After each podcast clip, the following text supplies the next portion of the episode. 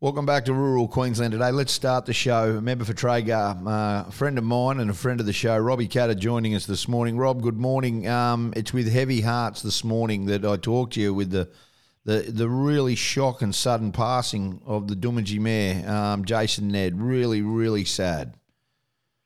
Yeah, no, big big blow, mate. Uh, old school friend rang me up on Saturday, and he lives up there giving me the news, and um, I don't know. Yeah, probably like everyone, have knocked me over with a feather. And bloke that's really had a go and a really tough job, uh, Doomadgee.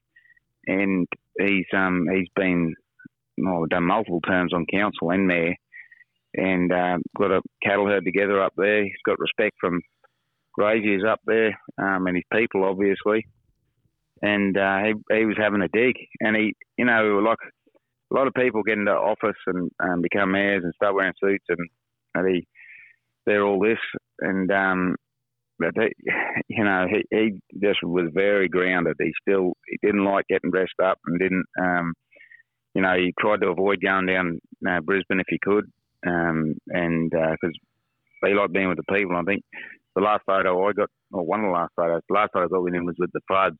Um, but the second last photo, I think before that, we were on the on the dirt behind the chutes in the, at the Doomadgee radio, talking to giving me a council briefing. that was um, Jason. So yeah, he'll be missed terribly, mate.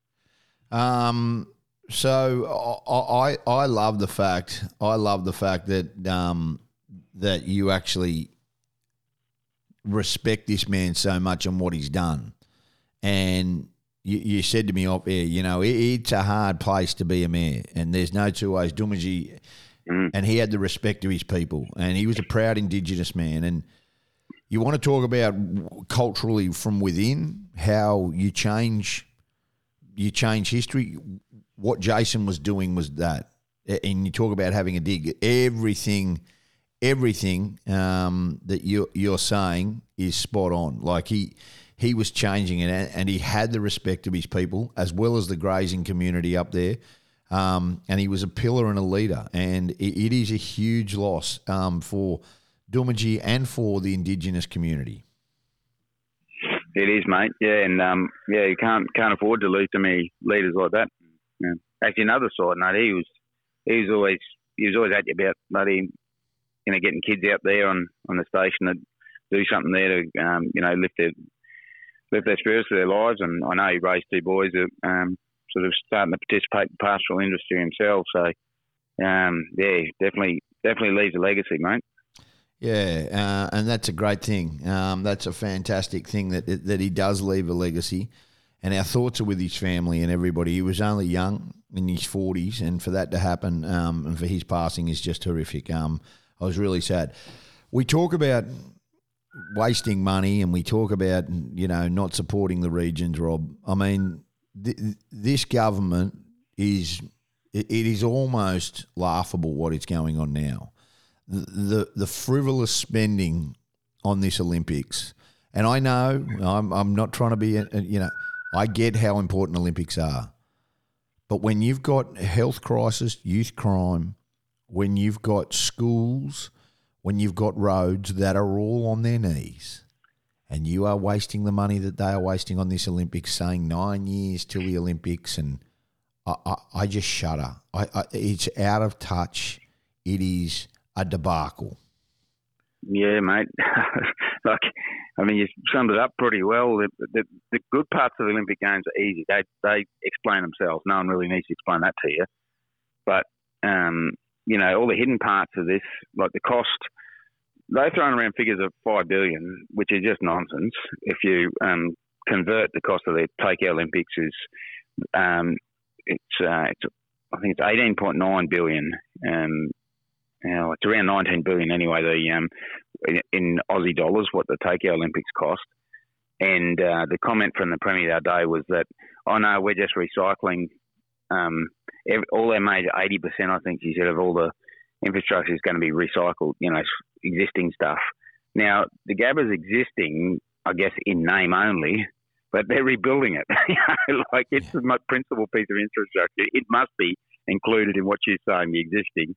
So um, already the smoke and mirrors starts on what you're doing. But the hidden sort of stuff, Dobbo, is like, you go talk to um, you know big housing developer, big civil construction worker, and say, "Oh mate, I want to build 30 houses in Cairns or Townsville or um, you know Roma, Charleville, Cloncurry." They're going to say, "Well, mate, you know we're going to be busy. We've got all our machines down Brisbane for the next 10 years. And, um, you know, we, it's going to be too lucrative down there to fiddle with anything in the regions."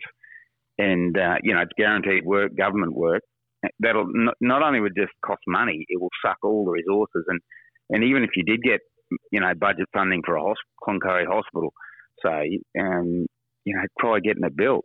It, um, but you know, probably the main thing is just the money. uh, yeah, I remember you, you, ministers have consistently yeah. said that. No money, mate. The, what they want to do is they want to try and make sure that everything happens the way they want it to. Now, I mean, you, you talk about that, and we we can all and everybody listening to us today understands how. And I'm not trying to be narrow minded here. I'm just trying to say, mate, look up your own backyard before you do that.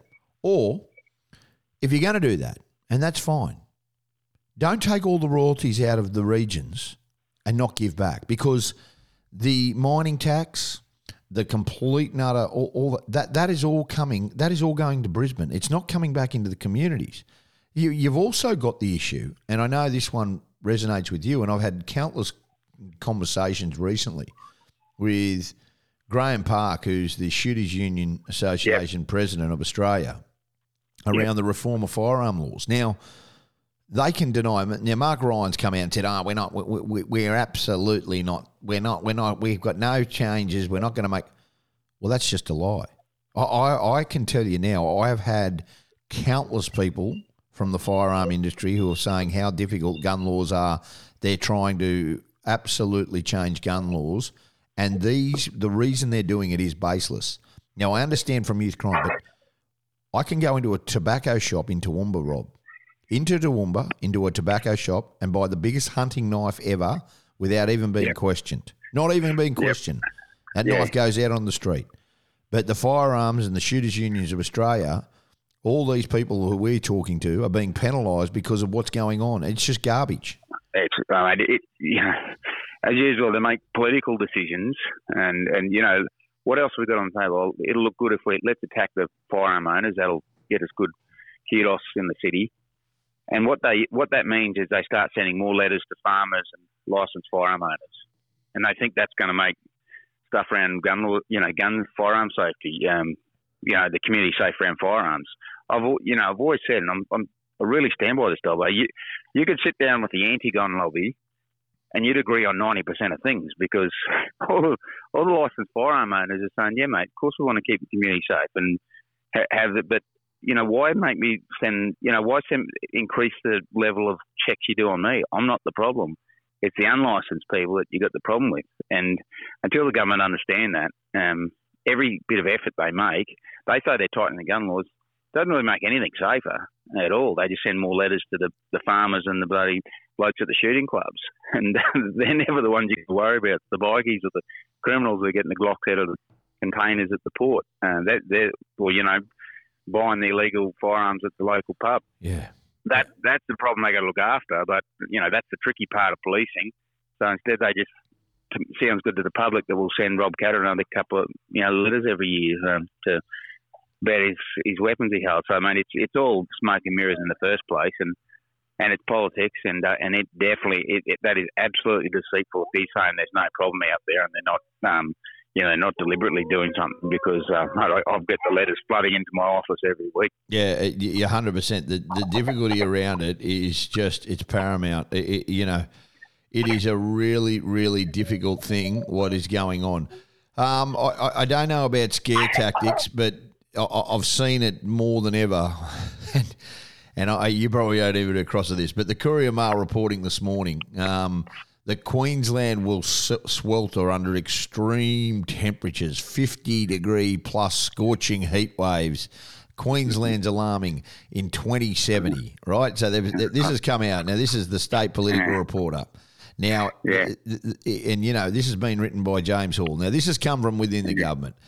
Detailed analysis from the state government has painted an alarming picture of 2070 if the current greenhouse gas emissions continue, including up to a month more of temperatures 35 degrees and above in Brisbane and more heat waves increasing. Now, Wow. lo and behold, you've made the paper. Extreme drought conditions will also intensify with the number of days of 35 degrees and hotter increasing in Mount Isa by more than three months. So Mount Isa's getting it. Like, and this is all.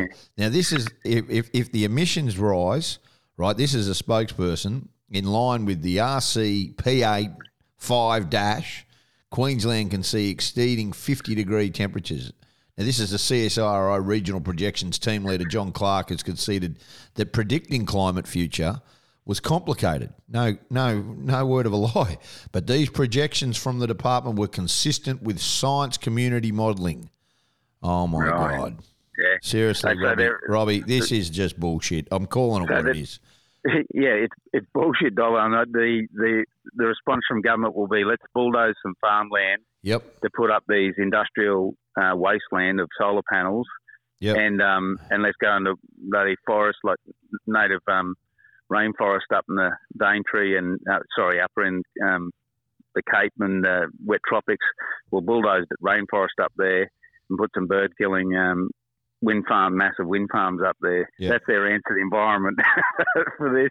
Mate, they, you tell you what, they'll be the same scientists that told us there's a problem with tree clearing when more than likely there's more trees growing every year than before they put in any of those tree clearing laws. It'll be the same scientists that told you that the reef was dying. Come out and see it before it's dying. Tell the whole world it's dying yep. when they've had two years of AIMS saying it never been more coral on the uh, Great Barrier Reef ever since they've been looking at it. Unbelievable. And uh, it must be the same scientists because they, they come up with a lot of, um, and then they tell me it's global warming, then it was freezing, but now it's just climate change. So you can't argue with it anyway because the climate's always changing. So, it's, mate, I, you know, It's yeah, just don't know where you garbage. It's it, just garbage. The government And- beats on it. I know that. And you know what? The News Limited have reported it today, and this will be the basis of every single environmental law that they try and change now because of this, you know, modelling that the science community. What's the science community?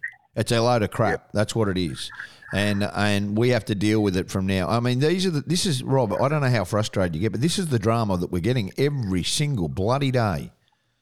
Yeah, yeah, and it's all it's all taken as a given in Parliament now. So, oh, not you, and if you you know if you're saying it against it, you're an idiot, and they try and ostracise you, which Yeah. is sort of nice for me because I I don't really want to be part of that group down there. But um, that uh, yeah, mate, they they so picky and choosy, and you know every time you debate this stuff in Parliament, and um, and look, I'm no bloody expert either, Dolo, but you just take a few facts in and say, well, let's have the debate. And they say, just look at the science. They yell out, just look at the science. And you say, well, please tell me what the science is. Like, Yeah. you guys, you guys talk about it, but you never actually go into any any substance at all. It's just um, they, Unbelievable. they all drink from the Kool Aid, mate. I certainly do. Appreciate your time, mate. Um, thank you so much for being with us this morning.